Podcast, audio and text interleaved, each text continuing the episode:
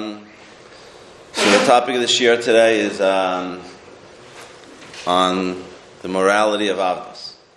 Okay, and the question I want to thank Aryeh Badner, who uh, asked me this question months ago, gave me the idea to do a Sunday shiur about this. And apparently it's from conversations he had with some of his friends. So, so, um, so basically, uh, another way to, to, to title this shiur is How does the divine Torah have Avdus, which seems to modern sensibilities to be an immoral institution? Okay? So, I think this, um, there's, there's a type of question. Okay, I think these are important questions, especially in modern day society. There are a lot of people, maybe more of the uh, to the left, who basically have um, critiques on Torah based upon um, more modern sensibilities and based on Western values. There are certain parts of Torah which seem to be offensive, and people struggle with these and question the Torah, and attack the Torah, and say the Torah is somehow outdated. And there are, there are a number of, a few, a handful of uh, institutions in the Torah which kind of raise these types of questions for people. And um, they don't always deal with them in the most appropriate way. And uh, it's, it's, I thought it would be, it's, it's valuable to take up each of these in turn. And I think that's something which Rav Pesach did uh, maybe last year about uh, women, women and edus and certain questions with regarding women. And that's one of the hot button topics in modern society. I don't know if slavery is a big uh, topic, and, but it's one of those things I think people kind of think about Torah, and you read the psukim about Mishpatim, somehow I think some people cringe when you read it because that's kind of, you know, we think of this as one of the great, you know, successes of modern society is that we've put slavery to bed or to some extent. So, you know, when you see it in the Torah, it, creates uh, potential questions. And again, given the premise that the Torah is divine, it's from Hashem, obviously, it has to be immoral and uh, correct and a sensible system. And it's not a legitimate approach to say, oh, the Torah was made a long time ago and it was based on mistaken information or anything like that. Because, uh, I mean, this is not, this is the open psukim in the Torah, I talk about Avdus. So it's part of our Torah. You can't run away from it. So uh, I think, on the contrary, we can run. We don't have to run away from it, but we have to understand it.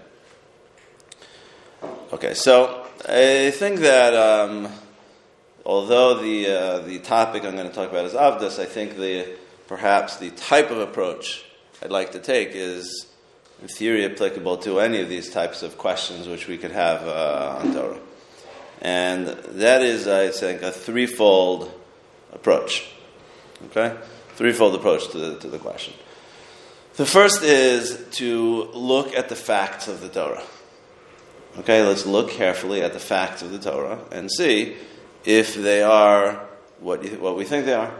So, for example, in the, the Torah has Avdus, and we're all familiar with, uh, with slavery from what we know of the black slavery in America. And one might just assume that, oh, the Torah endorses slavery, right? And you think slavery, slavery, it's the same word, so it's got to be the same thing. So I think it's, it's important to, in any of these types of topics, to look carefully at the fact of the matter. What is slavery, and what is Avdus, and what is black slavery, what is slavery of Roman slavery and Greek slavery, and slavery going back to uh, Hammurabi's code, or whatever. I mean, this is slavery is an old institution, and it's important to look at the facts and see if really what we mean by slavery in the modern ter- term, and when we condemn it, you know, the, which is the brutal institution of beating up poor, helpless slaves, is that the same thing as what Torah means by Avdus? So I think it's important to look at the halachos, look at the mitzvah, look at the different uh, and uh, Rambam, whatever it is, whatever Torah sources, to figure out what the facts on the ground are. And we'll do that to some extent, which I think we'll see that it's not the same thing. Okay, that the Torah's idea of Avdus is not the same thing as uh, what we all uh, brought up to look down upon. That's uh, one thing. And that's, I think, with any area, any question on the Torah. You have to look at the Torah, you have to see the facts. What is the, what is the Torah's institution? Okay, secondly, and this is, uh, this is I think, an approach Rav Pesach took a little bit with the, uh, with the women's issues, which is to we have to look at the time and place and society in which the Torah was given, and the Torah was a system which was given to be a, a system which would last for all all generations, both at the time the Torah was given and the thousands of years uh, since, and it's an eternal system, and as such it was designed to accommodate, to guide people throughout all the millennia of uh, the proper way to live. And uh, like again, Pesach's instance was there was a the Torah setting about uh, Eidos, so there was a reality about the place of women in society for for thousands of years. And it's not uh, the Torah wasn't given exclusively for our society today. In the past few hundred years, it was given for thousands of years and one has to be sensitive to the world in which the Torah was given and realize that the Torah was being designed to last for all, for all, these, for all these years. And again, therefore, it's not necessarily, we can't just say everything which is in the Torah, it would necessarily, if the Torah was given today, it may not necessarily have the same form as if it had back when it was given. As the Rambam says, many mitzvahs of the Torah were designed to uh, eradicate avodah zarah, certain practices of avodah zarah which were prevalent at the time, which are no longer prevalent. So if the Torah now the Torah made mitzvahs out of them, which were lasted ladoros and teach us lessons going forward, but there's nothing to say that those mitzvahs would take on the same form if the Torah was given today. But Torah wasn't given today. Torah was given once for the sake of all eternal for all eternity and it's unchanging throughout the generations. So that's something that has to be taken into account when taking up any of these particular issues, slavery in particular, is we have to look into what was the reality, the facts on the ground, and what was the Torah dealing with, and how did the Torah accomplish its objective in line with what was current at the time and to last Ladoros.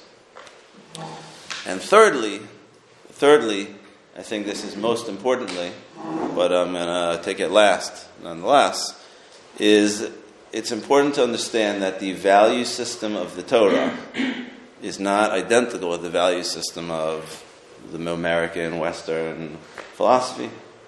Right? The Torah, we have to understand the institutions of the Torah in line with what Torah values. And maybe the Torah values aren't identical with American values.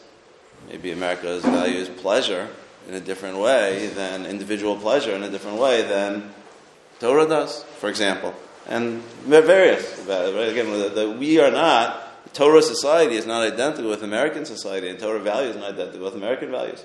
So when we study any institution in Torah, we have to uh, look for the insight in how this institution plays into the Torah values. And the fact that it may not be in line with our Western values isn't, there's no assumption the Western values are correct and are the best thing for man. So we have to consider what, how Avdus or any of these institutions fit into the greater picture of the view of Torah, how they contribute towards a Torah society, towards a Torah lifestyle, what do they fit into the Hashkafa of Yahadus? And again, I think just because Western society looks down on something doesn't mean that Western society is correct. And doesn't mean we have to hide from Torah and, and assume that they're right and we have to somehow apologize or whatever. I think Avdus, we're going to try to through the eyes of Torah, develop the concept of what the Torah was trying to do with Avos. And we'll see, maybe it's not popular, or maybe it's not won't fit well with the modern view of uh, you know of uh, what what America views as ultimate values, but. That doesn't mean it's wrong. On the contrary, we could see the wisdom in it and see uh, appreciate the, what the Torah is trying to accomplish. Okay, yes. For point number two, so that means, let's say that the Torah were given in the 1200s. Mm-hmm. Mitzvahs would still be applicable to us. Right. They would still have deep ideas going forward that also would apply today, but the mitzvahs would take a different form. Presumably. Possibly, you know, yeah. any, any would have been given. Right. Right. I think so. Right. If the current prevalent forms of Zara at the time were not you know, cooking a mother a calf in his mother's milk, then maybe I don't know, maybe it would have taken a different form. Now again, the ideas which are embedded in the mitzvahs were based upon the times, but they were conveyed ideas which teach us lessons, and Basar Chalav is a Kedusha, and it's still valuable for us to learn about Kedusha and to learn about the distance from Avodah and the ideas are eternal. But the facts of the particulars might be dependent upon what was going on in the time. Right. or the Rambam by Karbanos, perhaps, is something to consider. Yeah. And that was, again, that's sort of pace I was trying to develop by, uh, by Eidos, that type of approach. So uh, if you don't remember, or if you weren't at that shiur, I'd recommend you listen to it. It was, it was an excellent uh, approach, and I'm, I'm kind of leaning on that in that point. Okay. So, again, so I think the main point of these three points I think the, the most primary, most interesting is what is the, final one. What is the idea of the Torah? What is the idea of Torah and Avdus? And how does it fit into the worldview of the Torah? But at the same time, I don't think it's a good place to start our analysis because I think we have to figure out the facts before we do anything. We have to look at the facts of what Avdus is. And I, I, was, I, was, very torn about how to start here, how to start this shiur. But I was going to start off by talking about the, the last point, what's the main idea of, of Avdus. But I just think that we have such familiarity with slavery and black slavery and American slavery that I, I just have to first go through the facts and show that it's not, that just so we don't, whenever we hear the word slavery, I don't want us to keep thinking of uh, black slaves being beaten and I want to realize some of the facts of show that the facts of the Torah are different from what we're accustomed to before we're ready to get down to what the idea of Avdus is. And also, to really understand what Avdus is in the Torah, we have to know the facts. Right? So how are we going to figure out what Avdus is all about if we don't, we don't even know the basic facts of what Avdus is? So that, that being the case, again, I think I want to start off with just the facts, which is, I think, the more, most uh, least interesting but at the same time, it's obviously there's a foundation. Just like in any sugya, you got to go through the facts before you could go into svaras. So uh, maybe it's a little more dry, but at the same time, to skip that, you're going to miss the facts. So uh, you know, what's it grounded? Okay, fine. So, so let's start off with um, with the basic idea of slavery.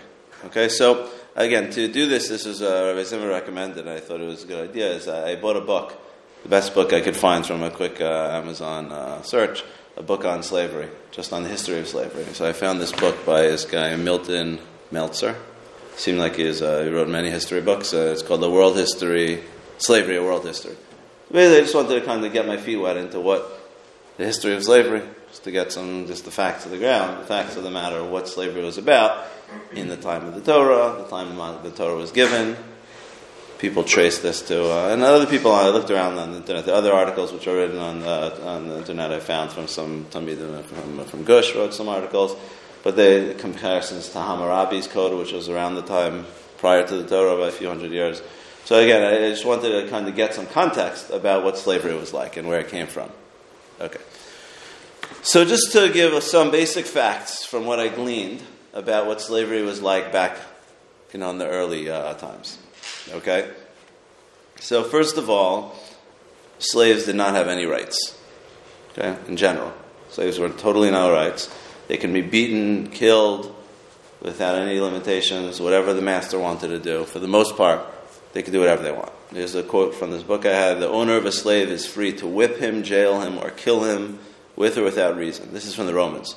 He could send his slaves to death against beasts or against men in the arena or put them out to die of starvation.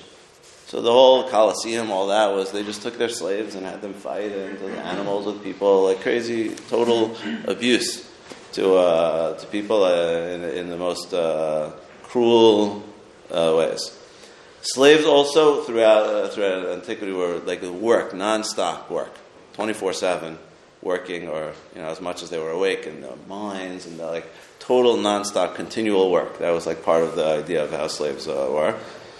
And also um, I saw this uh, in Hammurabi's code for example. It says that if a slave was were often punished one of the ways that slaves were punished was they'd cut off their ear.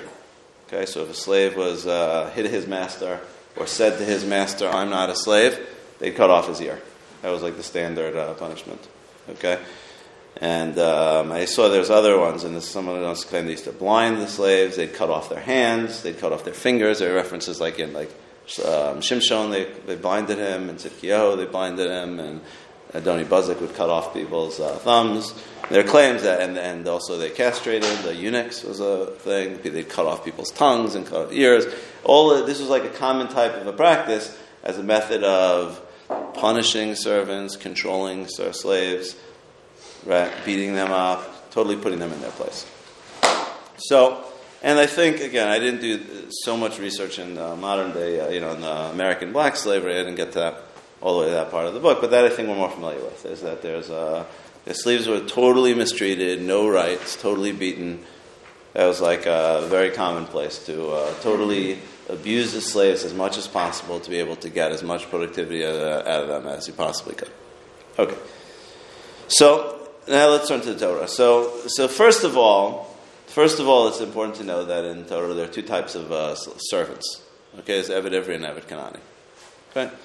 So uh, I'm going to go uh, slightly. I think the real questions which emerge are really from Eved Kanani. I think Eved Ivri is not not totally different than uh, than what we call you know modern slavery or anything else, but at the same time, it's just uh, good to get the differences between the two and to get the, the basic facts of what they are. Okay, so an Eved Ivri is a Jewish slave. Okay, I'm sorry, who begins starts as a Jew, so just a normal person in Jewish society who becomes a slave in one of two ways. Okay, either he steals and he can't pay it back. He has no way to pay it back. So we don't just put him in jail and cause the person he stole from to lose his money. But on the contrary, or declare bankruptcy or whatever, but he's sold into slavery as a means of, to the, to the person he stole from, as a means of paying back the, the, the owner, the rest, restitution to his uh, victim uh, which he stole from. That's one way and this way you allow him to make it back. Uh, you know, and then also if a guy is totally, totally broke, totally, he doesn't even have clothing, then he could sell himself. Then he's allowed to sell himself to slavery, okay, as a means of being able to get back on his feet. So again, he doesn't just uh, starve or whatever, but he has the right to sell himself uh, into, into slavery. Okay, but again, these are uh, Jewish people. Okay, these are Jewish people, which the Torah allows them to do this, and as such, he's a regular Jew. His term is only for six years, or Yovel, whichever comes first.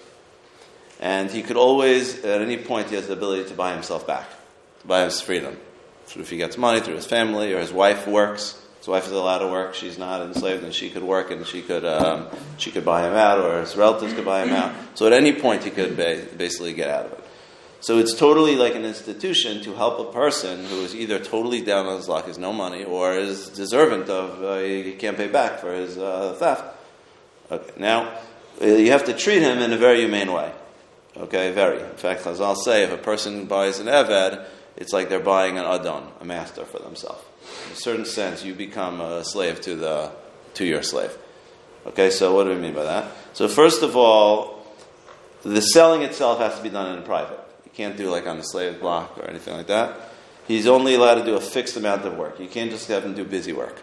You have to have a specific task you want him to do. You just want him to just work, work, work. They call it vodas parach. You're not allowed to do that. It has to be a specific task that you want him to do. You also can't have him do slave labor. You can't have him put on your shoes. Things which are lowly demeaning type of things. It's only like respectable type of work. Um, it says the pasuk says you treat him like your brother, whatever that means exactly. Um, the master has to feed his wife and kids. Okay, during the time of the slavery, he has to feed his wife and kids, and but she works and her wages go to her husband. Um, also, this is I'm not going to take this up, but one thing, in a certain sense, he's like a worker. The thing is, his master could give him a shifcha, a maidservant to have kids with, and those kids are property of the uh, owner. That, that, that, that, overlaps with Eved Kanani a little bit. Okay, fine. Then um, the Eved, after his years are up, as you all know, is he has the ability, if he wants, he says, I love this master. This is unbelievable. This is great. Which is reasonable because you'll see it's a very humane institution. He could say, I want to be, I want to stay forever with my, with my master. And then you poke him in the ear, right? And uh, pierce his ear, and then uh, he, uh, he could let, he's a servant now forever, which means until Yovel. Okay, and we'll get to the poke him in the ear in a little bit. So um, whenever you send the Eved free, you have to send him free with gifts ha'anakah. You have to give him a lot of gifts, basically, so he gets back not just as an Eved.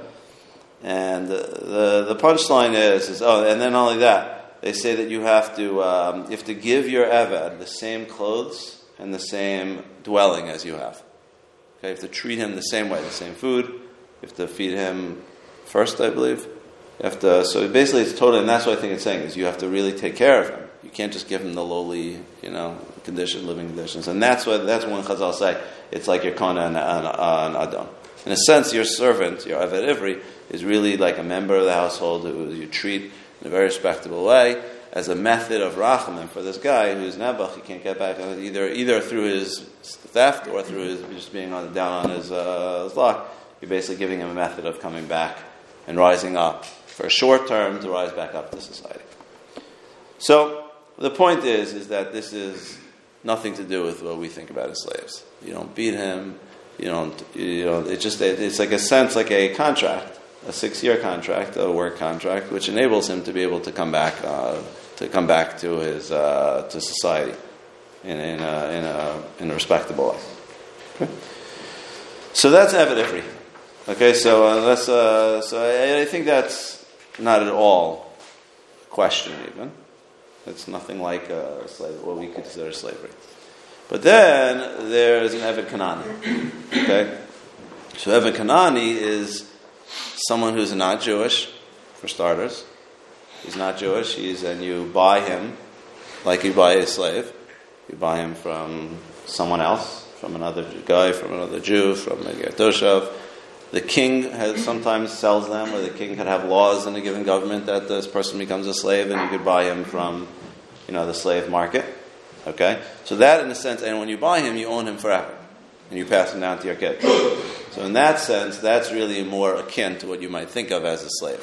Okay, again, the Eved you don't own, in a sense. It's more just a six-year contract. The slave, the Eved Kanani, who's a, who starts out as a goy, he's more similar to what we might call a slave. Okay, and I think that's really the question which I want to take up in the shiur. What's the, what's the idea of this Eved Kanani?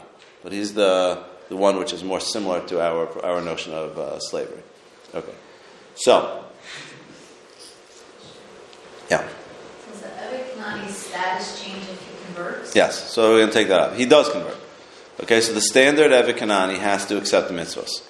Okay, you give him a year basically to uh, get rid of Odazara, to uproot of Odazara, and he accepts the mitzvahs. He becomes a Jew, like a, Jew. He's chayiv in all mitzvahs like a woman except Mr. Seishas Mangrama. So he basically becomes a Jew. And if he does go free, he's a full Jew. Okay? So um, he, yeah, he, he does. The process of becoming an Eved itself is a process of conversion. And you involve him in the system of mitzvahs with you. And as such, he's chayiv to keep mitzvahs. You have to let him keep mitzvahs. He's, uh, he's chayiv mitzvahs. Shabbos is off. Like for us, Shabbos is off. It's not like an Eved again. Avadim in those days, slavery was working all the time. They had Shabbos off, just like we have Shabbos off, right? Bris Mila, I forget. Yeah, yeah, Bris Mila mikvah. Yeah, okay, yeah. So he's basically, he's in a sense, he's keeping mitzvahs like a like a woman do. Okay. He's keeping mitzvahs during not during the first year. Well, I think it's like he has a year to accept. If he doesn't accept, uh, fully accept Torah after a year, then you get rid of him then you sell him to a goy. You know, then um, unless there's an exception, you can make it tonight, but whatever. Yeah. Okay. And the point is, you can't force him in instantaneously to do all the Torah mitzvahs. I think he has the time to, you know, learn about it and you know, yeah. It's just anyone not Jewish, not actually not right? No, correct. We'll get to that. But yes, it's interesting that it's called Eved Kanani because the Canaan themselves really aren't the one; they're killed. When we went into Canaan and wiped them out, Lo Sachaya Neshama. So there's someone in the Sefer Chinuch uh, asks that. It's funny that it's called out. We'll, we'll take that up. That's, I think, an important point. Okay, but no, it's not only Canaanim. It's not even Canaanim. Yeah. Okay. It's a funny name. Yeah. Okay. So now what else? So, so certain details. So for the Shabbos also, again, one thing is is that if you, again, I was saying it was prevalent in ancient times to beat slaves, to cut off their ears, their eyes, their teeth, their castrate them, and so on and so forth. So if you cut, if you if you um, cut, knock out his tooth or his eye or his, the limbs, the ex- extremities, then he goes free. Okay, so you can't abuse him. I mean, you could hit, you could hit him. You have a right to hit him, but if you hit him too hard, in a way, or you maim him in any of these ways, there's 24 roshei extremities, which if you uh, dismember him, then he ends up, uh, he goes free. Okay, so that's totally different than in that regard. It's a limit. It forces you to be sure you could hit him, but you poke out his tooth, his tooth or his eye, then he's free. That's it. Okay, so there's a limit. Also, if you kill him by hitting him, under most conditions, you- you- you're, in general, you're chayiv misa. It's a slight difference between how a regular person and a slave, but basically, it's chayiv misa for killing him. Okay, so again, you beat him, you can't beat him too hard. You beat him too hard, you kill him. You're, you- you're, you're chayiv misa. So death penalty. So this is not the way things were in ancient society, not at all. Okay. Also, he, he can't be owned by a goy. Okay, it's only by a Jew. The institution of a Kanani is only to, uh, to a Jew. A goy doesn't own another goy. He could make him work, but it's not not our institution of Avdus to say that you own him, which you do own him, but that's only a Jew could own a, a Kanani, not a, not another goy. Okay, if you sell him to a goy, then then uh, there's a knas. You have to buy him back for up to ten times his value and then free him. Okay, so he's totally, you have to make sure he has to stay under the Jewish control. Okay, the whole institution is he has to stay under the Jewish uh, um, power. Okay, similarly, if you sell him to Chutz. Okay, if you sell him, if you're in Eretz Yisrael and you sell him to Chutz then also you have to redeem him for ten, up to 10 times his value and you have to free him. Okay? And not only that, he could, if he wants to go to Eretz Yisrael, okay? Let's say he wants to go to Eretz Yisrael. So he could force the master to bring him to Eretz Yisrael or to sell him to Eretz Yisrael. Okay? He force him to do that. And the, the opposite, the master, if the master's in Eretz Yisrael and wants to go to Chutz La'aretz, he can't force him. Okay? That's, so he has, again, there are rights. The point is there are rights for this Abed. Okay? If he escapes to Eretz Yisrael, okay, if he somehow runs away and escapes, then the is you have, the master has to free him. Pay him his value, but basically that's it. That's his way out. He gets his, he wants to go to Eretz Yisrael and he managed to escape, he's free. Okay. And the Jewish people are chayiv to give tzedakah to avodim. Okay, just like the monks, we have to give tzedakah to poor people. If there's a poor aved, we have to give tzedakah to him also. Okay. And lastly, I want to read you the uh, Rambam, who talks about, again, we do have a right to hit the aved. Okay? We do have a right to hit the aved, and I'll show you the Rambam says it's, it's frowned upon. Okay? So the Rambam says like this. It's um, slightly long, but it says like this. Befarach. You're allowed to make him work in like menial labor. This is in um, the last halacha in Avadim. So it's um, tas chas in Avadim, which is in Kinyan. Even though the din is you're allowed to force him to work, midas chasidus v'darke chachma. Okay, it's midas chasidus and chachma. She'yia adam rachman v'rodef tzedek. So you have rachmanis and seek out tzedek. V'lo yachbid ulo alavdo. V'lo yitzar lo. So you don't push too hard on, you don't pain him. V'yachilayu v'yashkehu mikol meichel mikol mishan. You give him food and drink from all the different types of food and drink. The Chacham Rishon used to give them all the different foods that they would eat. Right, a full array of uh, all their courses. They'd feed their animals and their servants before themselves. Okay, so. You don't uh, embarrass him. You don't disgrace, degrade him with uh, words, by hit, right, or in. Uh, or by hitting him or with your hand. La'avdos masran hakasav. The Torah gave them to be an eved, a lola busha, not to be embarrassed or to be degraded. They're not to be degraded. The lo yarba love tzaka v'kas. You shouldn't be yelling at them and angry at them. Eli dabrim of nachas v'yishma tainosav. You should speak to them pleasantly, hear their complaints. The chemiforish b'darki Iyov hatovim shesavech mem. Iyov was uh, praised himself. Im amas mishvar avdi ve'amasi b'rihom imadi. Did I did I abuse them? Did I not take care of their uh, of their claims? We were all made in the same womb. We're all people. So he was specifically careful to make sure that he treats them uh, like a human being. Goyim of the Avodzara are cruel. Avodzara shall Avnu Avinu Beim Yisrael sheshpia Alam HaKadosh Baruch Tova Satorah. Okay, basically he talks about Klal Yisrael as uh, Rachamim, and therefore we treat them uh, with in a merciful type of way. So again, the Rambam saying is that even though technically speaking, you are allowed to make him work in, a, in a, an intense way, and you're allowed to hit him, but at the same time, it's frowned upon. It's not really the derech of chachma. It's not the midas chasidus. It's not proper. Okay, but it is interesting. You do still have a right to, right? You do have a right to. Okay, so so uh, we'll, we'll get to that. I'm not sure. Should I do that? Yeah, let, let's let's uh, let's leave that alone for now. Okay, so that's a question. Why do you have a so why hit him? Right? Why do you have a right to hit him? I just say it's also. So I'm saying is that it's not right, and we should be merciful to everybody. So then why hit him? Right?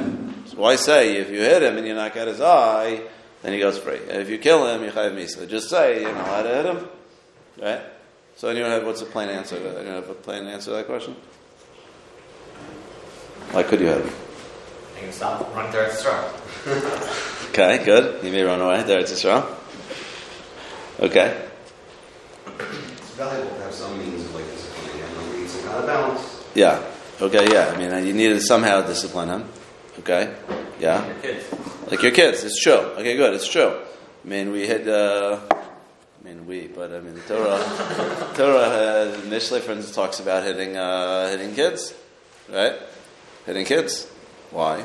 Because you need some means of disciplining them. After all, they have to listen to you. You're watching after their best interests, and you have to. Sometimes, if a kid says no, and you say yes, my kid. but um, but but in a sense, I think the answer, which we have to develop a little bit more. But you have a right to work them. You do have a kinyan. You do own them, which we have to talk about. What's the sense of it? But you do. There, it is avdus. And what are you going to do if a slave just says, "Sorry, I'm not working. I'm not in the mood to work today." Right? So what are you going to do? If you could just say, "Oh, I guess today is not the day you're going to work," well, then there's no institution of avdus. So you have to have some method of forcing him to work. Now, a chacham will not do it that way. A chacham will have a good relationship with his abed, and the Rambam saying in a way where he understands, there's an understanding that this is who you are, you're an abed, this is your job, and you have to do the work. And that's the intelligent way to do it. But at the same time, if you didn't have the capacity for an Eved who's totally saying no, if you didn't have the ability to hit him, then you're never going to have him work, and then you can undermine the institution of Avdus. So again, we haven't explained why there is an institution of Avdus, but given that there is, even if you want to make it moral and ethical and all that, at the same time, it's not going to exist if an Eved could just say, I'm not going to work, and you have no method of recourse to make sure that he does. So, hitting him is a, a tool which you have at your disposal if necessary. Yeah. You could also make the claim, perhaps, that just the fact that you have the ability to has the effect on the slave too. Yes, yes, that's what I think the Rambam means. To, Yes. If you weren't able to, then that man could just sit there and say, Yes. you can't do anything. Yes, right, exactly. But Just like we have the a. fact that you can Yes. impacts the Yes, slave's exactly. work. Yes, right. Just like, for instance, Bezin give malkus, or Bezin kills the death penalty. We don't have to use it very often, but the fact that we could use it sometimes will make a person know that you can't just breach the system. So, yeah, that's what the Rambam means. Is there a chachma that you don't use it? You don't need to use it, but the Eved should know that you have the capacity to use it. Yeah. I said you get an Eved Ivri slave He's a Jew. He's chayiv to work. I don't know. It's a, it's a good question. I don't know. Uh, it could be you don't have those problems. He knows this. I don't know. Bezdin. Maybe you go to Bezdin and they'll force him. I don't know. It's a good question. How do you get an evident to work? Yes. How did the Ebed Kanani get into a situation where he was owned and you were able to buy him? Good question. I don't know. It seems like it's not clear. It seems like the, the Ram has you buy it from someone else. So, however, he got him. It doesn't seem like we have an idea of going around and fishing, uh, kidnapping them from uh, islands and stealing them, anything like that. But I mean, the Ram has you could buy him from a, another Jew, another guy, another uh, you know, Toshav, or the king's decree. Someone, let's say, king has law. If you break the king's law, then you're sold into slavery, and then we could buy him from the king. But we don't kidnap slaves in that in that sense. But how I don't know I don't know how many questions we ask to figure out you know how he became a slave. What? Uh, what about in warfare? War. Oh, in war. Yeah, it's a good question. I guess uh, this, this is Mehem Tiknu. You buy them. I don't know. The Ram didn't bring down from war, but presumably buy them. I don't know. Good question. Yeah. Yes. Yeah, think I say that. Okay, fine. Yeah. So there's the the the uh, the Sforno says the Sforno explaining the idea of uh, by killing him. He says it's a pasuk in Mishlei. It says bidvarim lo yusar avad. With words, an avad lo yivasar avad. An avad doesn't take musar. Lo ki yavin ve'in mana. He could, he may understand, but he's not going to respond. And uh, basically, he says in Rashi and Metzudas David say, basically, an Eved's type of a person who, if you just, oftentimes, if you just talk to him, he's not gonna, be able to respond. And uh, an Eved's a type of a person who certain people could understand the, this, the hitting, but they can't understand talking to them. Like a kid, for example, sometimes a kid, you could try to talk to a kid, but you can't like a, I don't take a three year old running into the street. You're going to have to grab them and pull them away. You can't just give them a whole speech about why it's not safe to be in the street. So an Eved's uh, oftentimes, again, doesn't need to be this way, but it could be this way. An Eved's a person who's a low level person, and just to give him a shiur about why it's important to work, it may not work out. And that's why the, the, the, the Rashbam is saying, the Sforno, I think, the Sforno, the Rashbam also says something like this, that you have a right to hit him when he's not going to listen to your words. And you have the capacity to do that. But at the same time, you have to do it within reason. And if you do it too much and you knock out his limb, then he's going to go free. So the Torah allows you to do it because sometimes it's necessary, and an Eved, and, and, um, and the, the Rashi makes the comparison, it's not only by an Eved, it's talking about any person who doesn't violate, who doesn't keep the Torah, for example. So it says a Bezdin has a right to hit a person who's not keeping uh, the Torah mitzvos. That's like Bezdin, Makas Mardus, or Bezdin also has a right to do that. And Rashi interprets that pasuk. It says an Eved doesn't, isn't, uh, doesn't listen to words, but you have to hit him. It's saying it's not only reference to Avadim, it's anyone who doesn't keep the Torah society, any of the laws of a, of a. So the Torah is not against force to a person who, who isn't responding to a more peaceful method. So an Eved has, again, a master has that ability to do it, but at the same time, there are checks to make sure he doesn't do it too much. That if he hits him or not aims him or, or kills him, then he's going to end up uh, losing his Eved or even Chayiv Mesa. Okay? Yeah. And again, there's uh, the Psukim and Mishlei which talk about it. Uh, Kid also, al timna minar musar, ki sakena v'shevet lo yamos. Don't withhold musar from uh, your son, from your child, from a nar, ki sakena v'shevet. If you hit him with a stick, lo yamos, he's not going to die. Ata v'shevet takenu. You should hit him with a stick. V'nafshu mishal tatzil, you'll save him from the grave. So there's an idea the Torah is not against force to a person who's not at a, at a place where they're able to understand reasoning. And again, an Eved could be at a place where they can understand reasoning, but sometimes they're not. And the Torah allows it within reason with the checks which it has. Okay. Okay, good. Good? Okay. Okay, so so that's again that's the first thing. So what I hope I've done is shown that the, when we we talk about an Eved, an Eved Kanani, again, Eved Ivri is altogether different. When we talk about Eved Kanani, it's not what we think of when we when we see on movies or whatever of blacks being beaten, slavery and cruelty, or the Romans and the Colosseum, anything like that. It's totally, to much more humane, much more um, balanced, and within the line with keeping with the rights of uh, the Eved has rights. Even the whole idea of rights, the Ebed can make claims on the master, is something which he's treated with a great degree of respect. But he still is an Ebed. Okay. And uh, the second, the second part about the uh, time and society in which the Torah was given. Okay.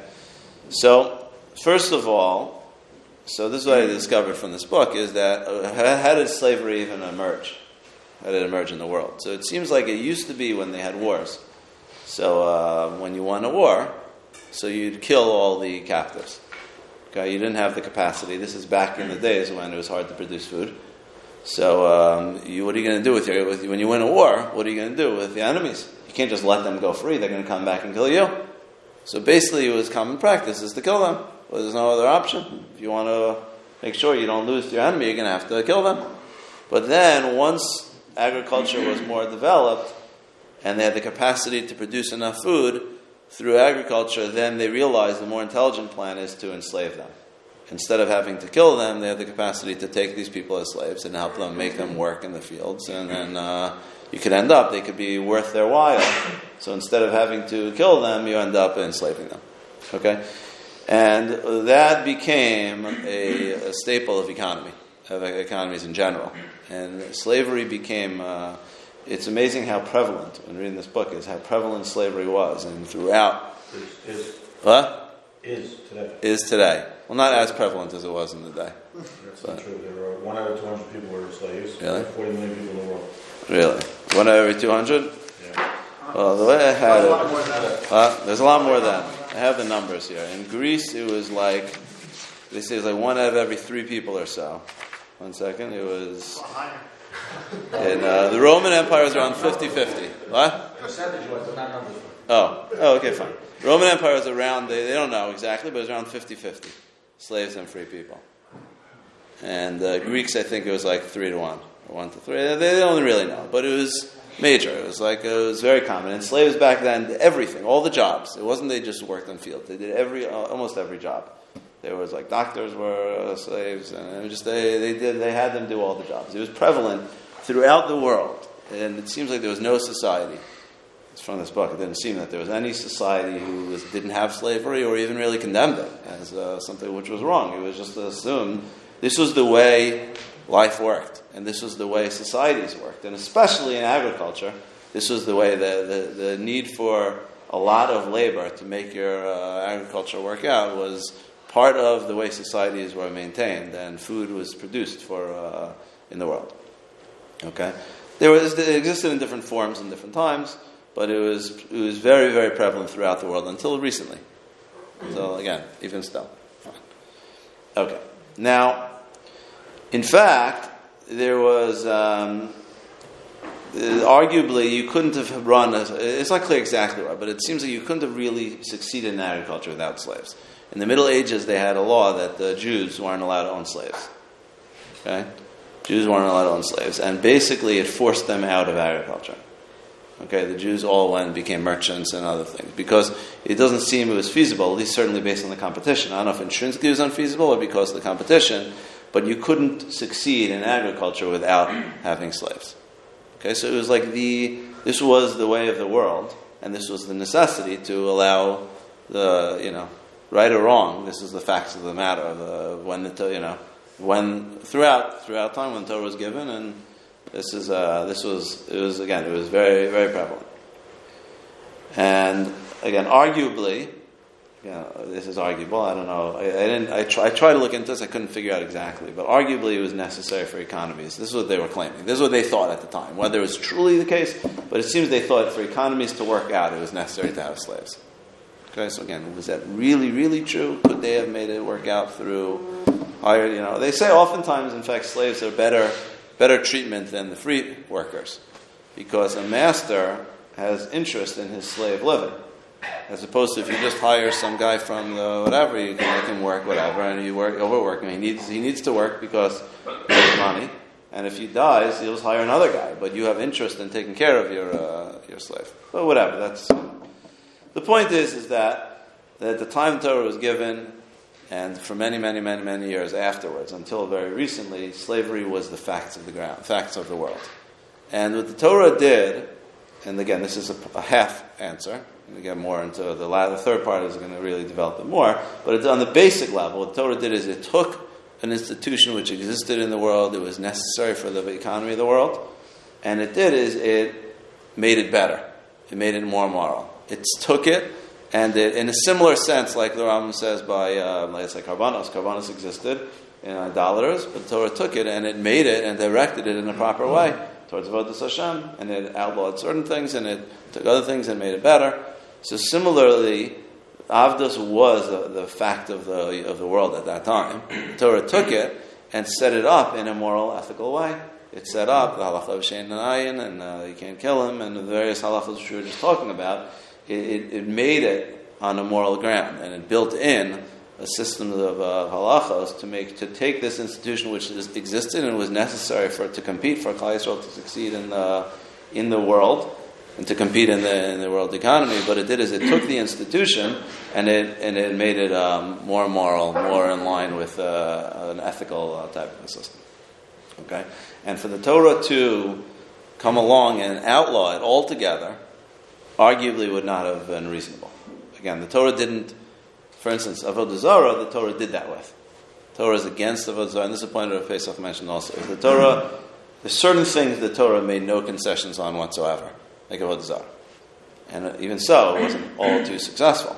I mean, it was as successful as could be, but you see the Jews were always falling back to Avodah Zarah. So to just go against the world and human nature is a big deal.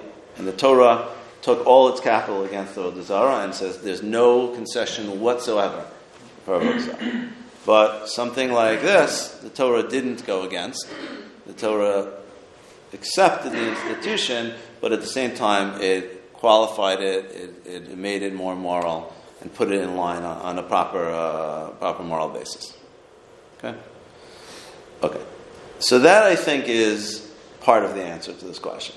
But at the same time, I think that in that sense, it's looking at Avdus in a certain sense as like a b'diavad.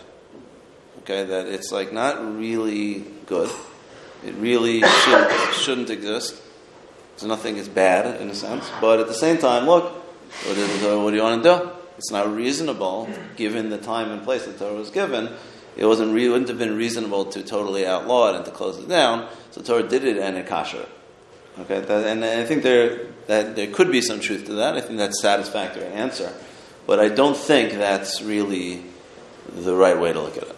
I think there's a deeper way to look at it, where there's something uh, something good about it, something good about the institution of Avdus. Okay, so for that. I think what I'd like to do is to develop. So, so where, that gets to the question. It's called Eved Kanani, right? It's called Eved Kanani. We talked about why is it called Eved Kanani. In fact, Canaanim aren't really Avodim.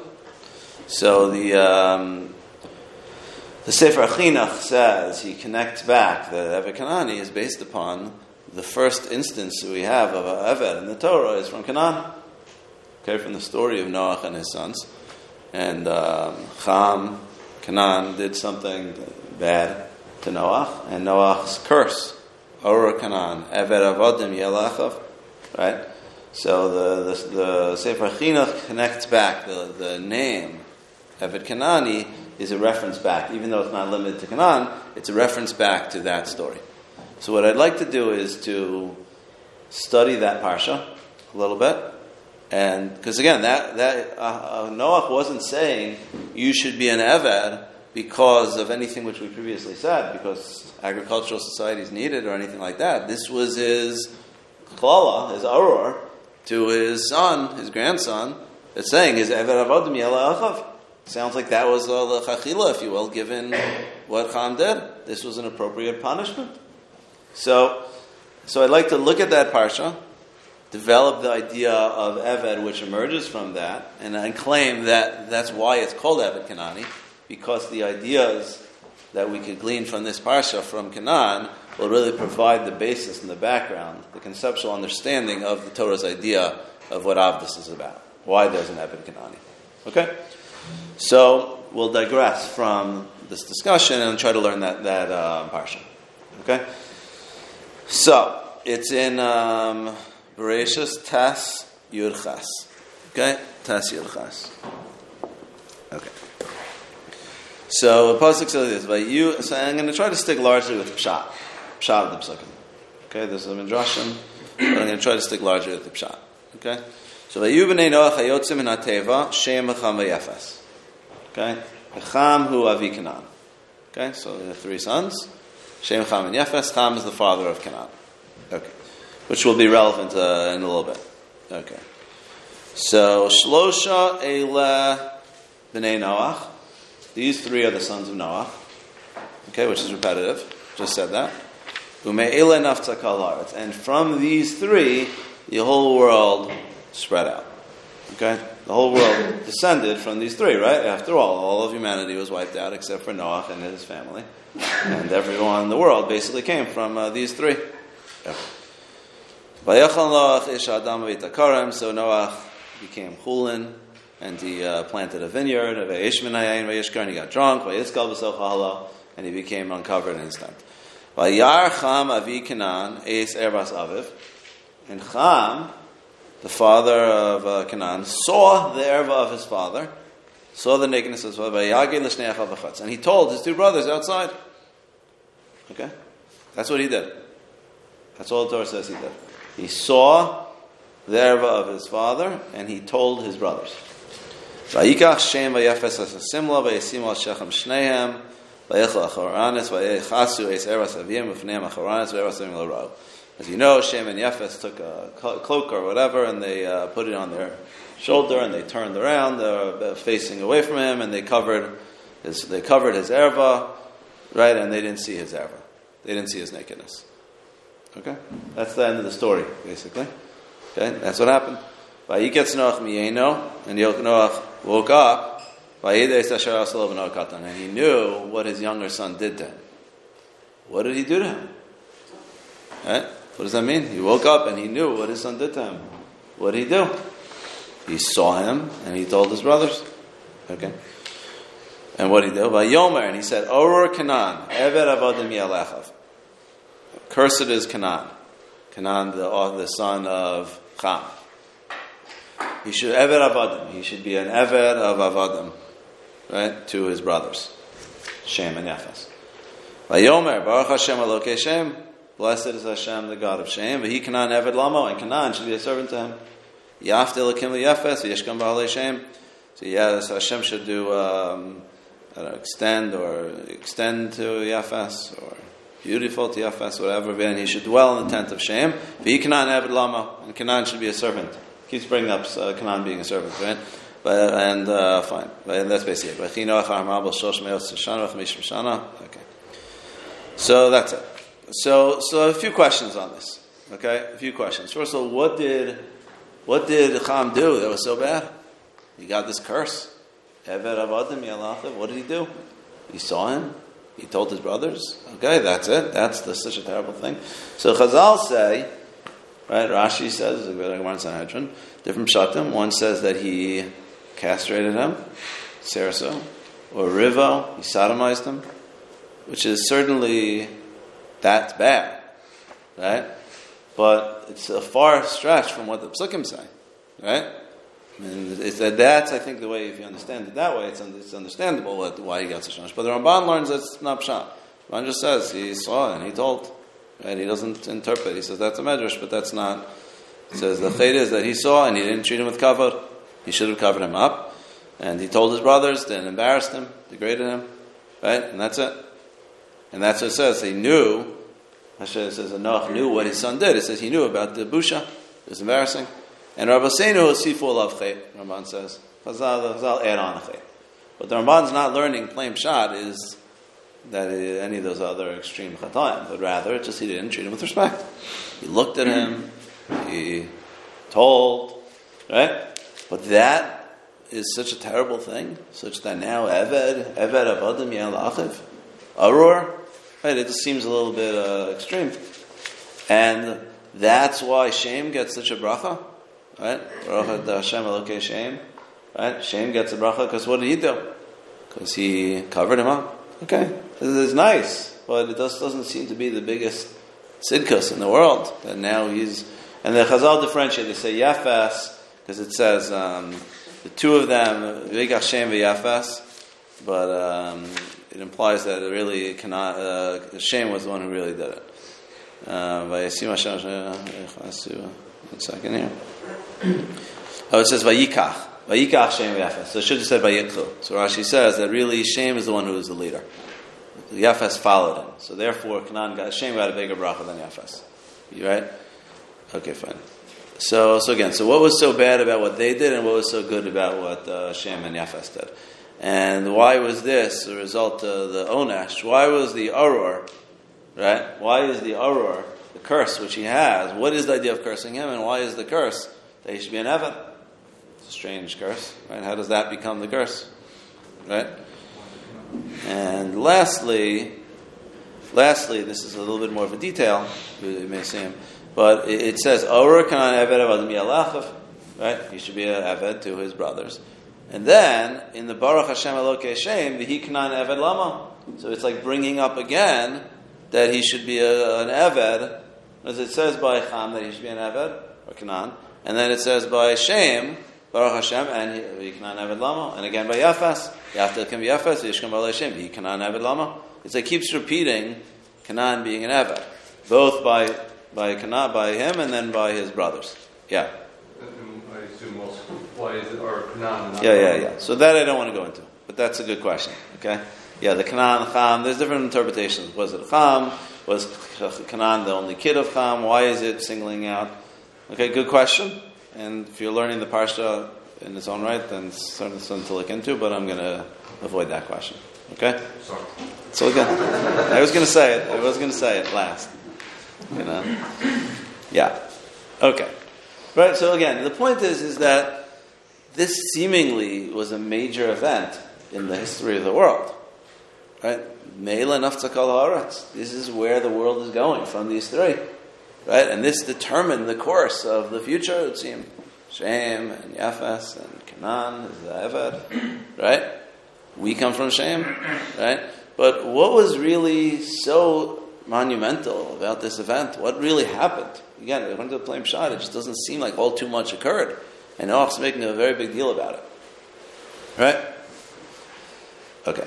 So, okay. So, so I'd like to say like this is that, and again, uh, hopefully, in doing so, we'll get some idea about Eved.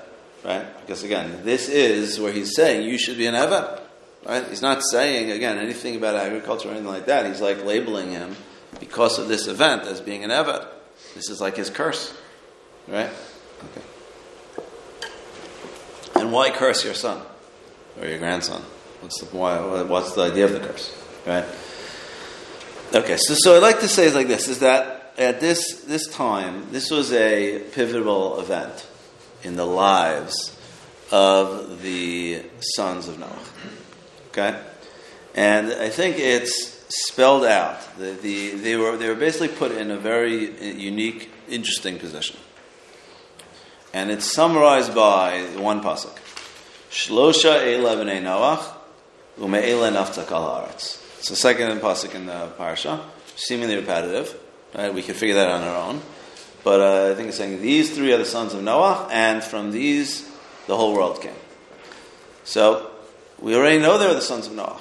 But I think what it's saying is that there's a Ramban, and it's basically it's almost open in the pasuk, is that why were they saved? Why were they saved? Right on the mabul, from the mabul. So was it because they were tzaddikim? No.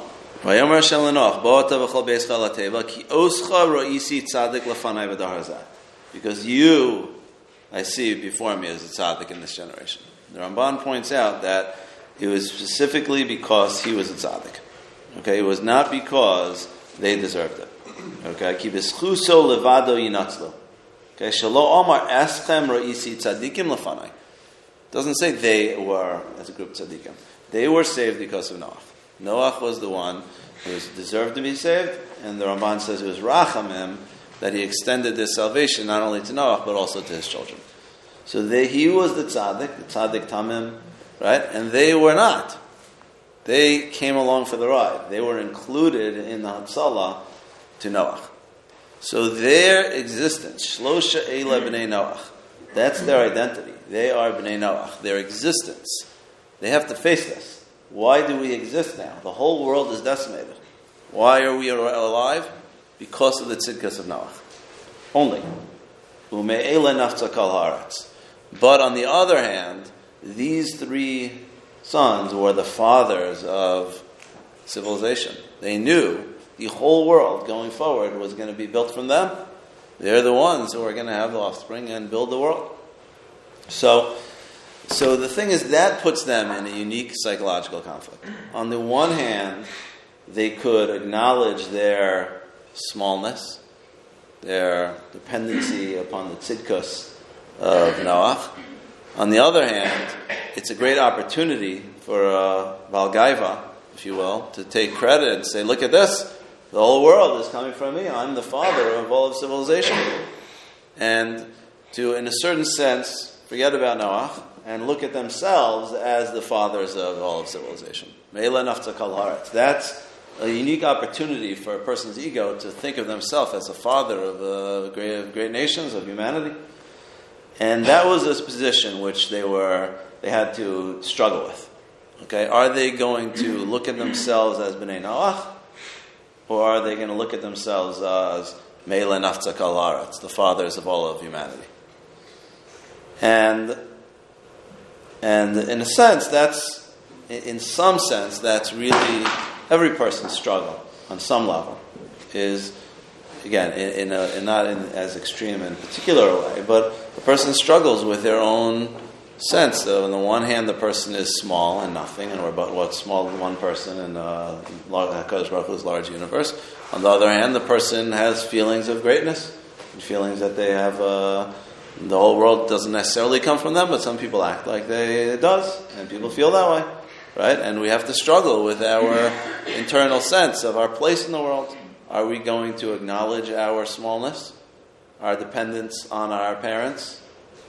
That's arguably kibbutz avayim is a mitzvah which helps a person do so and acknowledge that they did come from a source. Or are we going to forget our parents and look forward and look at what we could accomplish in the world and let our own position of greatness get to our heads? So, in a sense, this was a pa- paradigm of a battle which everybody has in life. But this was in a much more extreme way. They were truly existed because of Noach Tzidkus. And they were truly the fathers of the rest of humanity. And how would they react? Initially, they had no choice. They had to react. Noach, after all, it was clear Noach was the tzaddik. He was the one Hashem spoke to. And they couldn't, in, any, with any clear conscience, be able to look at themselves as being great. After all, they know they're dependent on Noach. But when Noah had a moment of weakness, right, and he became drunk, and he became uncovered in his tent, that was a moment which they had the capacity to look down at Noah and underline the Me'ela Naftzakal Haaretz and forget about the fact that Shlosha B'nai Noach. That was the moment which Cham saw an opportunity to look at Ervas Aviv. Right? Vayarcham, how does it say it? Vayishta, Vayarcham Aviknan Es Ervas Aviv. Vayagid L'shnei Achav B'chutz. He saw it, He's, he looked, and he looked down at Noach. And he said, Oh, look at that instinctual guy who's drunk. Brothers, check it out. We are the future of humanity. He's that lowly, he can't deal with it.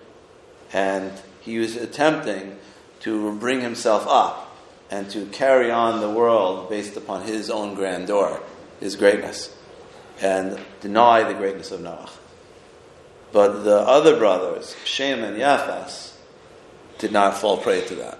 They acknowledged the fact that Noah was the Ish Tzaddik, Tzaddik Tamim, who had a moment of weakness, because after all, the world which he just saved is. Uh, the whole world which he lived in was totally decimated, and he had a, the task of building the entire world, civilization. And yes, at a moment he was Vayachel, but that doesn't mean he wasn't a great man. And he's at a moment of weakness, and they specifically did not want to look at Noah in that moment because it affects you. It affects your psyche. If you see him in his weakness, you think of him in a lower way, and you're never going to get that picture out of your head. And as such, they, they, they acknowledged that there was a moment of weakness. They covered him over without even looking. Shem was the one who truly did it. Yafes followed along. But what they, they knew that going forward, they had to think of themselves as B'nai Noach, as accepting their place in the universe, and not of overemphasizing their significance, their own personal significance. And that was again, the moment was a decisive moment in what the way Cham and its offspring would look at, you know, view themselves, and in the way Shem and Yafes and their offspring would view themselves. So it was, uh, it was a significant turning point in their lives. Okay. Now, the question is, so how did, um, how did Noah respond? Okay. So, it could be what he's saying is like this, is that that for Canaan, and again, I'm treating, I'm not, I'm not dealing with the problem, but I'm treating Cham and Canaan as, as one. Okay, I'm saying he's treating, it's, you could say it's, it's Cham, but it's Cham and his offspring. You notice this isn't just Cham as an individual, it's Cham as a trait which he's going to pass on to his offspring. It was his way of living and raising his kids, it was a whole way of life which, which he sensed was not just an isolated problem. So he's basically telling, what's the curse? The curse is that, like again, why are you cursing your own son? I'm saying, in a certain sense, a curse is like a bracha, but it's a bad bracha. Okay, it's painful, but it's a it's, it's advice. It's saying is that Canaan, you will not be able to succeed in life as a, as a, to have a good life, to have a life of accept of, of reality, of accept, having a proper relationship with God if you have power. if you're in a position of free, of uh, me'ela and if you're in a position where you could rationalize your internal sense of greatness, then you're going to fail. You're going to cover. You're going to look down at Noach. You're going to you're going to distort reality. You're going to totally overemphasize your own uh, your own uh, greatness. In order for you to succeed, you have to be an eved. Well, there's an eved as a person who is downtrodden, who's a, who's a slave, who doesn't have freedom, whose physical, economic situation is one of downtroddenness. That state of mind, that, that, that situation is, will allow you to thrive, to recognize your place in the world, will allow you to realize your B'nai Noach, will, will allow you, like originally, you were a subordinate to Noach. Before he drank, you were subordinate to Noach, and you'll be able to continue to be subordinate to Noach, as long as you're an avid.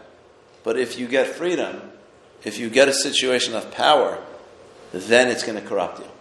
And the advice is, the advice is. If you want to succeed, this is the path to succeeding. It's our because it's a painful path to success. It's, it's much more pleasant be able to succeed as being free. It's hard to be an avid.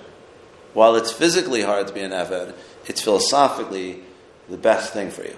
And that's his guidance to, uh, to Cham and his children, is that if you want to succeed, you have to humble yourself. You have to put yourself in a situation of avdos.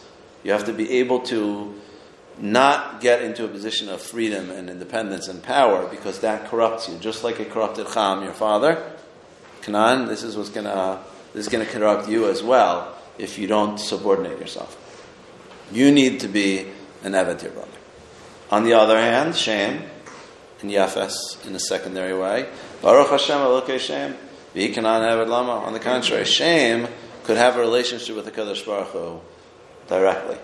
He could have freedom, he could have success, he could have bracha. And the bracha doesn't get to his head. He could, he's able to be the father of humanity, but at the same time realize his own smallness in a bigger world, in a Baruch Hu's world. He's able to acknowledge that he's a B'nai Noach. And despite the fact that Noach is slipping, doesn't mean he's uh, great. He's ultimately dependent upon Noach. And ultimately, a, a person, the, the, we as Klal Yisrael and the, the descendants of Shem, have the capacity to have bracha, but at the same time to still maintain their place in the world and not to get corrupted by their freedom, by their success. And not only that, on the contrary, they're even capable of having avodim working for them, which is good for them, because on the contrary, it will allow them to be able to devote more time and energy towards avodas Hashem and have their basic physical needs taken care of. So again, a person like Canaan, avodim will be terrible for him having an evad because it will make him feel like he's a big shot, and that's going to destroy him. On the contrary, he needs to be an evad. But for Shem, his bracha is that he's Baruch Hashem. He could be get bracha and he can have avodim.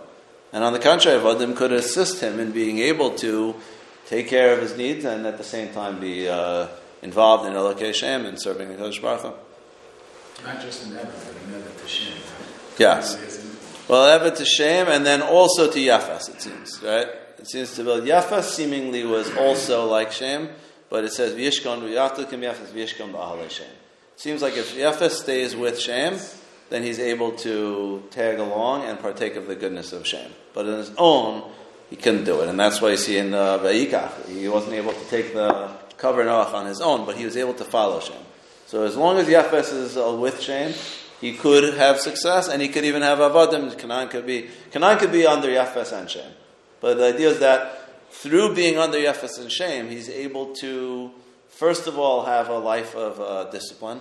He's able to be subordinate to Shem and to Yafes, and to their not to be in a position of power, but on the contrary, to be in a position where he's downtrodden economically, and that allows him to not get some inflated view of his ego. And he's also able to learn from Shem and from Yafes the proper way to serve God. So, in a sense, that's that is a that is a, a path which his father is guiding him in to be an eved avodim, to be an eved, to be an eved to Shem and to Yafes.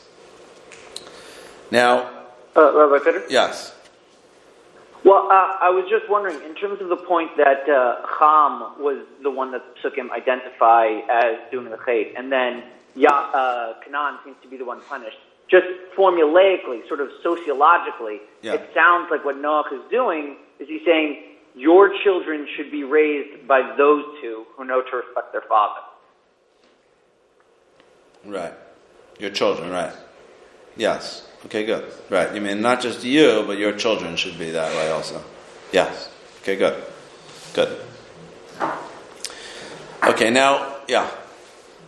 Next question from David. Okay. Um, it, uh, is the reason Shem can have power is because he realizes he's an Ever to Hashem and the power isn't really his. Yes.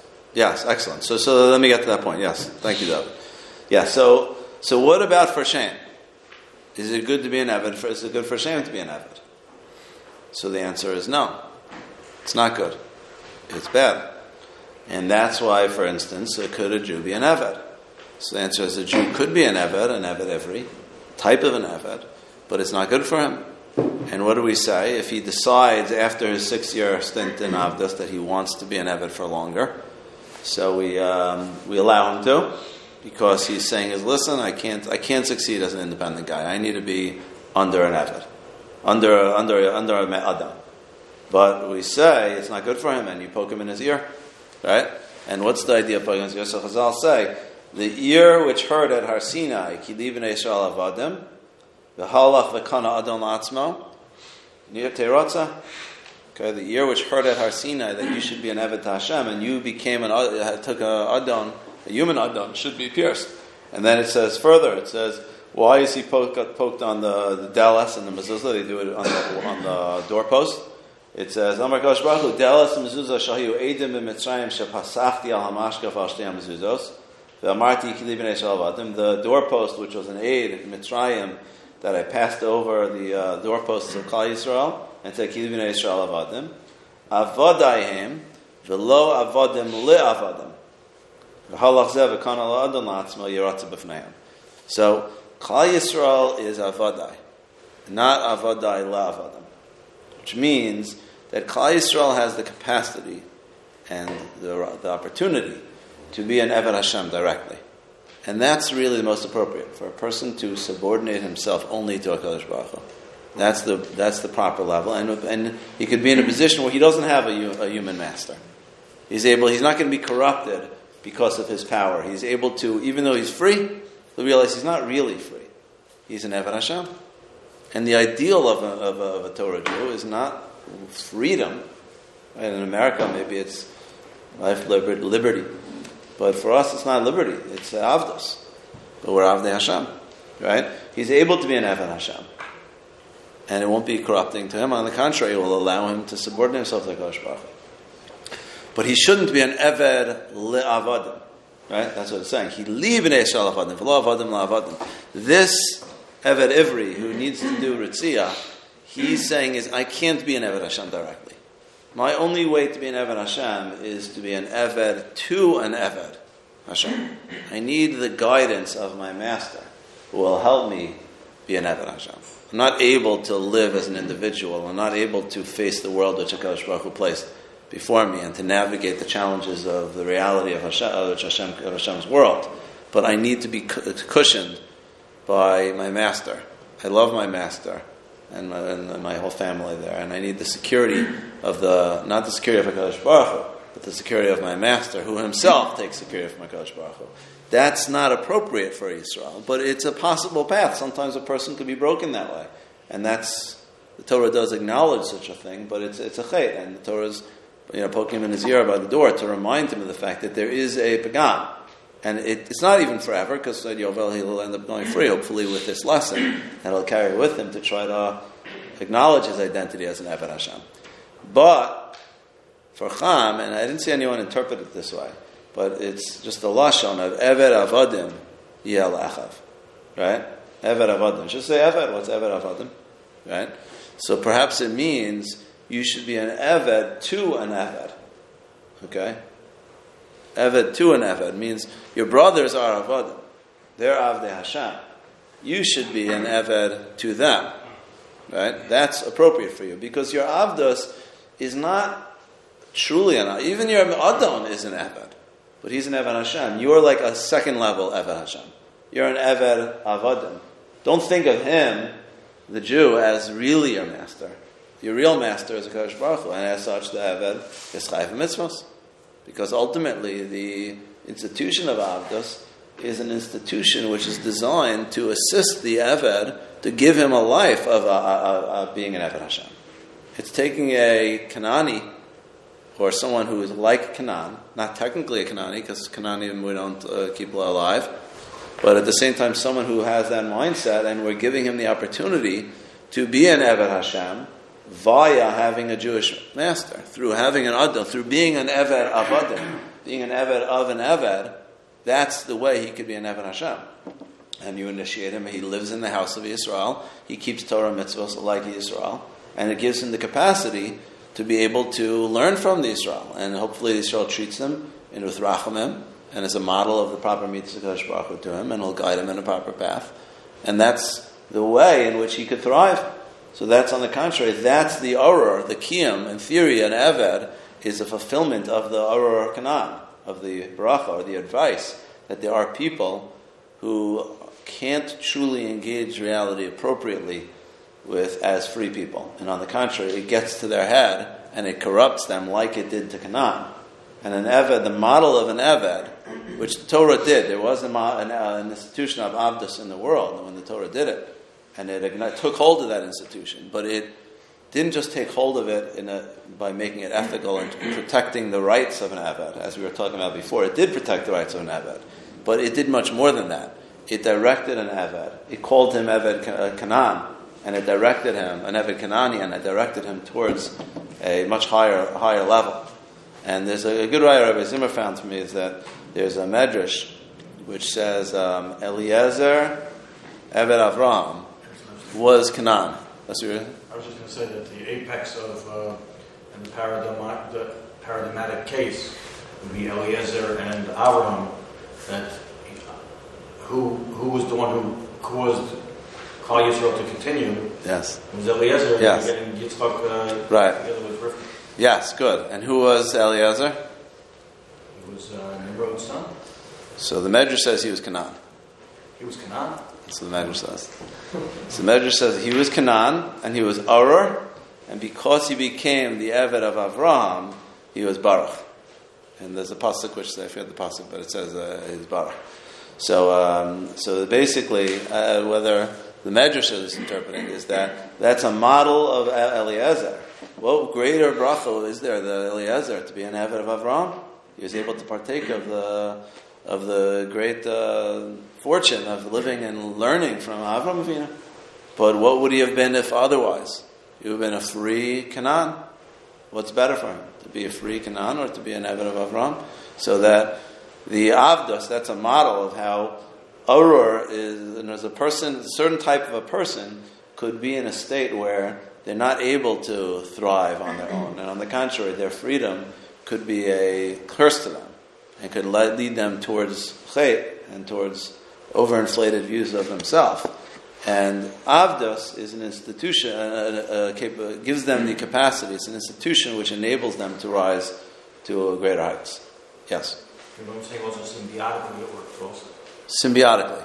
That, yeah, that it was good for Klal Yisrael. Oh, because uh, it wasn't yes, yes, yes, yes. I mean, I mean, right. The role what the Eved does. Okay, good. Yes, yeah. I'm, I'm going to get to that. But yes, you're saying is that what the Eved does is uh, we were able to have uh, Yitzchak got married off because of the actions of Eliezer. So the Eved serves Klal Yisrael and allows Klal Yisrael to thrive. Right. Yes, yes. I'm going to get to that in a second. A little bit more. Yeah. So a question of the flip side of that, was Noah not worried about the psychological corruption to Shem of owning his brother in that, in that Yes. sense? That Okay, good. Okay, good, good. So it seems that it seems that that was the midah of Shem. That see, Shames could have could have become haughty when he saw Noach in that weakened state, but he resisted the temptation, and he didn't look, and he covered shame, and he covered Noach, because Shem sees the pitfalls of ego, and is able to control himself and put him, keep himself in, in his place. And as such, if he has an Eved, he doesn't think, look at me, I own Avadim. He thinks, I have Avadim which should enable me to serve HaKadosh Baruch Hu in the most appropriate way. And that dynamic is true for everybody that comes from Shem and everybody who comes from Canaan. They need that psychological Right, structure right. to. No, so that's so that's what I'd say is right. generations who are enslaved or Yeah, yeah, right. right. So that's a good question. So it doesn't seem like every single again, it doesn't seem every Evid Kanani comes from comes from Canaan, and not necessarily every right every person from Shem is uh, uh, owns owns slaves. Yeah. So I think what it's saying is like there's a model which Noah was giving to his kids, and he was teaching them a, a model which is a model which could be copied by Shem and by the offspring of Shem, and there's a model which is a model she's presenting for Canaan and for Canaan's offspring. But and when the Torah came along, Avdus existed in the world, as we talked about before. Avdus was a phenomenon in the world, and the Torah took again. It didn't undermine the institution. It couldn't arguably it couldn't undermine the institution. It, it took the institution, it made it ethical and moral, as we talked about before, but it also directed it in a proper path. It, it gave Avdus a, an angle which directs it towards Avdus uh, Avodas Hashem. So it, it, it utilized the model which Noah carved out for his offspring in Canaan, and the Torah forged this institution of an Eved Kanani to direct the Avodim who we do have in the in line with the ideals which which Canaan was uh, supposed to model. So it's not necessarily that it passes through father to son, but it's saying this is the institution of Avdas as the Torah created it, in line with that model. But it's not necessarily a genetic thing or whatever, and not every Eved is necessarily like halachically. Bottom line is, once you make an institution of Avdas, it could be you can have a person who's an Eved, who's a great person, and uh, like uh, who's uh, you know like uh, let's say Tevi, who's a, servant of Gamliel. A great Jewish figure who was an Eved, uh, uh, Yosef Tzaddik. It's true. A person could find themselves in a situation of Avdas, and it doesn't necessarily mean that they are that personality. Because that just, once it's an institution, you can end up having people being servants of people being, you know. But the point is that there's a, there's a concept of what Avdas is. And that's when the Torah set up a mitzvah of Avdas and it embraced what existed in the world. It didn't just, besides for the fact that halachically it made it more ethical and protected the rights of the Eved, it also directed the, the Eved in a way which he could gain from the Avdas. And for your average Kanani who becomes an Eved, he becomes a Jew and he lives with a Jew and he keeps Torah mitzvahs and it can be a great force of uh, benefit to his life. It's true he's economically enslaved, but philosophically he's free. In fact, Chazal say, "Ein lecha ben choron el mi shosuk Torah mitzvahs." The true chayros comes from a person being involved in Torah mitzvahs. So our idea, the Torah's idea, and this gets to the idea of like, like one of the ideals of America is liberty, right? The basic uh, God-given rights of life, liberty, and pursuit of happiness. Liberty is a major uh, theme in, in America, but we don't have liberty. We have Avdas. We're Avdei Hashem, so we're also Avadim. Everyone's an Aved. We're just Avdei Hashem, and the Eved, the Kanani, is an Eved Avadim. He's uh, indirectly an Eved. But freedom is not good for a person. Freedom leads people to doing, you know, terrible things. And you know, you have well, you have nowadays a lot of people who are free, but uh, you know, it's, it's not necessarily good for them. Yeah. Well, that's, that's what I was going to say about the, the, the, uh, the roles or the personalities by Noah. It's, it's not geneal- genealogy. It's, you can, you're supposed to take them, examine yourself, and say, is it good for me? Yeah. Right. And which one am I closer to? Is it good for me to be an Evid? Is it good for me to, to be someone who, who has it? Can I benefit from having one? Yes. And if, if you, wherever you fit, Yes. that's what you should pursue. It's Yeah, like- right, right, right. It could be a Yisrael will realize that if he has an Eved, let's go to your point. Maybe a given Yisrael will realize if I have an Eved, it's going to corrupt me. So don't do it. It's going to hurt you, right? So that's it. Could be the case. It could be a Yisrael who happens to have the personality of a Canaan, and if he studies the Torah, he'll realize that's not going to be good for him, right? Yeah. So just uh, I just want to mention this idea. So the, this uh, is also found, I think, from what I looked into it, is uh, Aristotle and Plato also had an idea of uh, servants. in Greek, and they seem to have a similar type of idea. Aristotle said he endorsed slavery, but he says only for someone who deserves to be a, a slave. Shouldn't be a master over someone who is just by convention happens to have been a, a slave, but over someone who deserves to be a, a slave. And I think I have an interesting quote from Plato. He talks about it a little, a little bit. Uh, he spells out the idea, which is, I think, in line with this idea. He says like this. It's uh, a few lines here. He says, um, here he says also when you say that it's better to leave unused what you don't know how to use. If someone doesn't know how to use his eyes or his ears or his whole body, it would be better for him not to use it at all, whether for seeing or hearing or anything else, rather than use it in some haphazard way. In fact, the same applies to skills. For someone who doesn't know how to use his own lyre will hardly be able to use his neighbor's lyre, nor will someone who doesn't know how to use the lyre of others be capable of using his own lyre, nor any other instrument in his possession whatsoever. Your speech delivers a wonderful coup de grace when it, come, when it concludes someone who doesn't know how to use his soul is better off putting his soul to rest and not living at all rather than leading a life which his actions are based on nothing but personal whim. If for some reason he must live, it would be better for such a man, be better such a man to live as a slave than to be free, handing over the rudder of his mind, like that of a ship, to somebody else who knows that skill of steering men, which you, Socrates, often call politics. The very same skill you say as the judicial skill and justice. Okay? So he's, he's basically saying is that there comes a person, some, sometimes a person could exist in a way where he can't really, he doesn't know the skill of living and he can control himself. And for such a person, he'll be better off to live under the control of somebody who does know how to live. And in theory, we know how to live because we, not because naturally, because we have Torah mitzvahs. And Torah mitzvahs gives the Israel the capacity to live a life of being Avdei Hashem and to truly not let our success, which we Berkas Hashem, to get to our heads. But a Kanani could partake of our world, our worldview, if he becomes an Eved Kanani. And that's the, the, um, the idea of an Eved is to not to enslave him, but on the contrary, to assist him to enable him to, to live a life of being an, an Eved Hashem via being an Eved of an Eved. Okay. Now, that's one side of Avdus.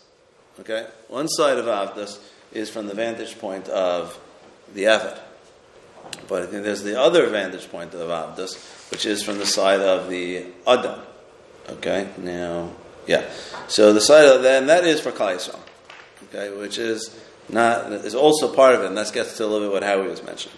Okay, that is, and this is the Chinuch brings this out, and as Rashi brings this out. So Rashi says it's um, when it tells us that uh, this is in Vayikra Chafhei Mem, uh, Memvav. So it says you're not allowed to have. Um, you know, you have to kill the uh, the Shavamim. When you enter Israel, you have to um, destroy the Shavamim.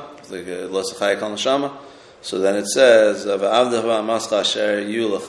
Mehem tiknu eved v'ama. Right, so it basically says the other nations you could um, purchase a slave. So it says, Im Tomar, Rashi says, Im Kain who could I use to be to serve me? Be'avadai eini moshel. In my servants, I'm not allowed to rule over them because in Eved is very strict requirements. I can't just take uh, service slaves from uh, Avadim. I can't make them do certain type of labor. But umos ain't nochel, and in the, the, other nations I can't also can't because sharias are tiny neshama. I'm not allowed to keep the Canaanim alive. Elam yisham sheni. Who should serve me? Right? And Torah says, Eved Kanani, from the other nations, not from the Sheva but from other nations, that's how you get an Eved Kanani.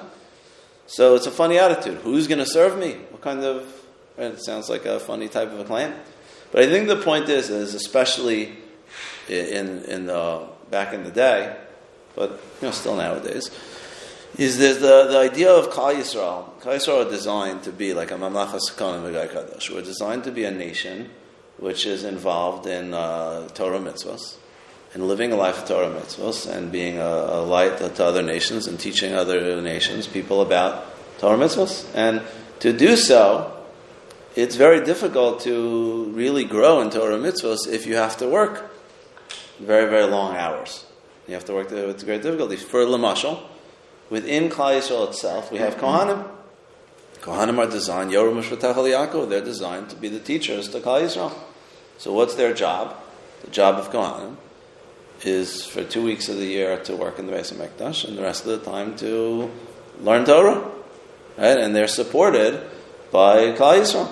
So why are they supported by Klal Yisrael? Because they have to thrive in their knowledge of Torah, and um, and they they they grow in Torah and mitzvahs through devoting their time and energies towards Torah, and they're supported by Am Yisrael. And Am Yisrael is better for it because now we have Kohanim who are able to teach us and to be models for us. Right? And they're better off by it because now they're able to devote more time and energy towards being able to grow into our mitzvahs. So, in an analogous manner, just like the Kohanim do, are, have that role, we are a Mamlechas Kohanim, V'gai Kadosh. So we're a nation of Kohanim to the world. And for us, if Klal Yisrael, again, especially in the times where we were dependent on agriculture, if we were going to have to work in the fields all the time, it would be much, we'd be, have much difficulty in being able to grow in our Avodah Hashem, in our Torah mitzvahs. So the institution of Avadim really enables Klal Yisrael to have time and energy towards devoting towards higher matters, towards, uh, towards being involved in Avodah Hashem. So b'miyasham sheni means how am I supposed to grow in Torah and mitzvos if I have to sit, work in the field all day long? Where am I going to have time and energy to be able to uh, learn Torah and to devote to grow in Torah? You need a lot of time and energy. So how am I going to be able to do that? So that's what it's saying is you have avodah. And that, that's why I think the Sefer Chinuch says that's why if you have an Eved, you're not supposed to, you're not, a, you're not allowed to free him. You're not allowed to free him because, on the contrary, that takes away uh, the Klal Yisrael's ability to be involved in, uh, to be productive, to have a strong uh, economic support.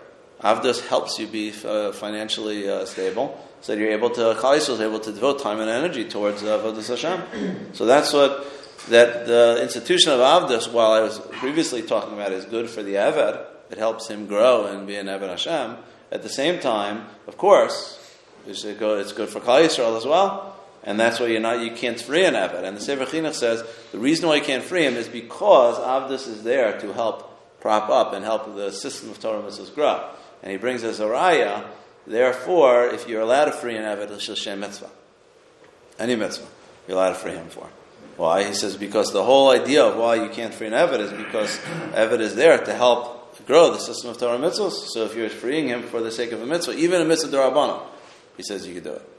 He says, how come it's Derabanan push aside a Deraisa? He says, because the whole Issur doesn't apply to free him for a mitzvah, because that's the whole Issur, is because of the system of Torah mitzvahs. So the, the role of the, the idea of Klal Yisrael having a working class who is, is, is mutual, that's what you're saying, it's a symbiotic relationship. we benefited from Eliezer finding uh, Rivka, and Eliezer benefited from uh, being the Eved Avram. And in theory, the model of Avdus in, in, the Torah is a model which is both beneficial to Klal Yisrael, having Avodim to support our economy, but at the same time, it has to be modeled in a way which is beneficial for Canaan as well. So that, that's why that's just to put it together. So that's what I'm saying. It's specifically called Eved Kanani is underscoring the concept of what Avdus is. It's not to be looked at as merely, certainly not the way the world looks at it just as being beating down Avadim for your own um, personal economic gain. Not even just to be a compromise is allowing that institution, but making it more moral and ethical. But on the contrary, by calling it Kanani, it underscores that there is a positive value in Avdus, which is under the model of Canaan, which allows the Eved to thrive in his Avodah Hashem and allows us to be able to build a nation uh, of Am Yisrael as well. Okay. Yeah. There's one other thing with the uh, with the Torah that even like the Torah was built for you know for eternity and for thousands of years, and Avdus wasn't maybe necessary back then, but like the Torah structured in a flexible way. Yes. Where like when the world did change and now you economically don't need Avdus, like yes, you can have a Torah mitzvah, so you don't have Avdus anymore. Right. The Torah let it go yes, away. it's true. Right. It's a good point. I mean, nowadays, there's nothing to say that we're going to have it. And Yosef Mashiach, for instance, there's no chiyah of Avava. Then we have to bring it back. In the world which is not so dependent upon the agricultural economy, and the world nowadays doesn't need Avdus, doesn't, we don't have to bring it back. Right? It's a good question. Would there be, in terms of this idea of Canaan, though, is there a value for it in, in certain places? You know? But yeah, it certainly isn't something that we need. Uh, The society had it, and it's built a, built a Torah around that. At the same time, it's not an obligation to get Avadim. Right.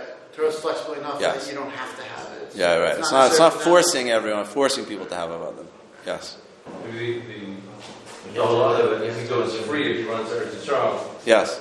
Exactly consistent with what you said, because that's the whole objective, is that Yes. even for the Eved, ostensibly he's going to Charles. Yes, yeah, yeah, yeah, it's true. Yeah, that's why, for example, all those things is that if he wants to go to Eretz Yisrael, he's saying, "Listen, I like being with you, but at the same time, I want to grow more. I want to go to Eretz Yisrael."